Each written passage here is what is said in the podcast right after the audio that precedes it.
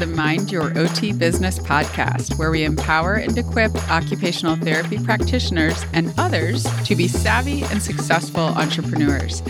I'm your host, Laura Park Figueroa. Ready to take action? Let's jump in. Welcome to a short but sweet episode today where I am going to share why you should probably be raising your prices. Do you charge enough for your services or products in your business? Even if you are listening to this just getting ready to start a business, this is going to be very helpful information. If you've been running a business for a while and you feel like you resent the fact that you are not getting paid enough from your business, this will help as well. So, before I dive into these quick tips that I have, I want to clarify that the content that I am speaking of in this episode mainly refers to businesses that are offering a service or product and not billing insurance for their service services. But there are ways that you can increase revenue using these tips, even if you run an insurance based practice. So stay tuned. All right. First one is that you need to stop thinking in per hour rates. And this is something funny. I just mentioned insurance practices because this is something that that when we go to occupational therapy school or PT or speech therapy school, we are taught to think in per hour rates. We are taught to think one unit equals this much money, right? And, and especially if you're running an insurance based practice, you have to think that way because that's part of running your business budget is figuring out how much money can you make per unit, per code, per treatment session, per patient, et cetera, et cetera. But if you are running a practice or a business that is offering a service or product and it's not insurance based, that still seeps into our thinking. We still tend to think one hour of time for X amount of dollars. And until we can break free from that thinking, we aren't going to be able to raise our prices. Instead, what we need to start doing is thinking about the value that we are offering our clients. Do you know the actual problem that you are solving for your clients? Do you know it like inside out? Are you able to describe it? And are you confident that your service is going to be the solution to that problem that your client has? You have to be so confident of that. In addition to that confidence about being able to solve your potential customer's problem, you need to also remember how much work it took you to gain the expertise that you are offering in your service or product. So, most of us, when we think about this one hour per dollar amount, we're not thinking about valuing ourselves, especially for OTs. I have to say this OTs do not value themselves. OTs, we need to step up. we need to start charging more for our services and really being confident and owning our expertise. And until we do that, we're going to have a very hard time raising our rates because we're not confident and we're not feeling like we're seeing the value that we're offering to clients.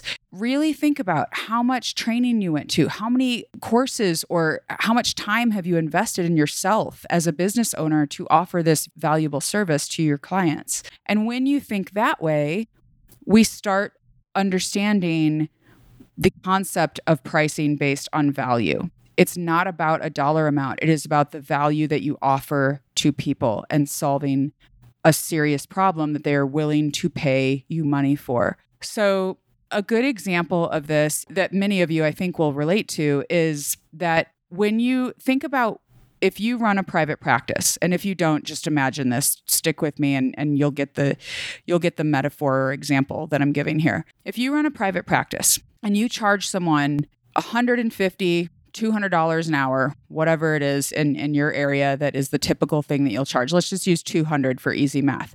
You charge $200 per visit for your client. That $200 is not just for the time that you are with your client. You are spending time prepping for that session. You are spending time probably on the phone, maybe with other providers or with families or loved ones, whatever, to provide that service to the client. And then you are also spending time afterwards documenting.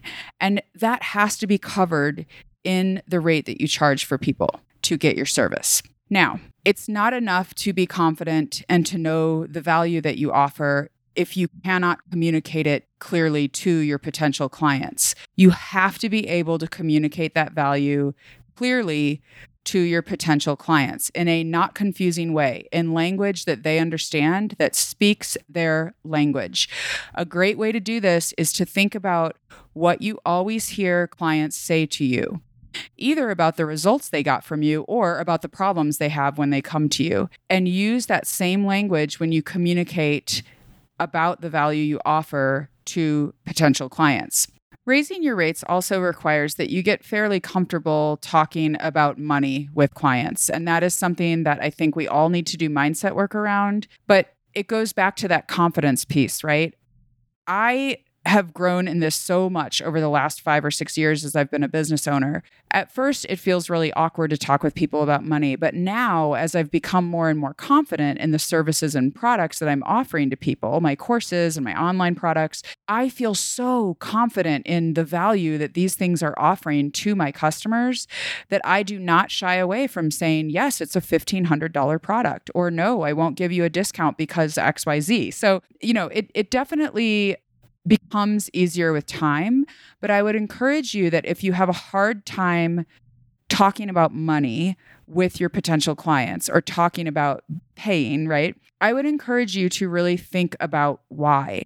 Why do you have a hard time talking about money? When you if you flip the tables, right? If you flip the the situation and let's say you go get a massage. You don't feel weird paying that massage therapist for the massage that they just gave you of course you're going to pay. People expect that they're going to pay us, right? So, really try to get more comfortable talking about money and price with your potential clients. One practical thing you could do is actually write out a script for what you want to say when you talk to potential clients about your products or services.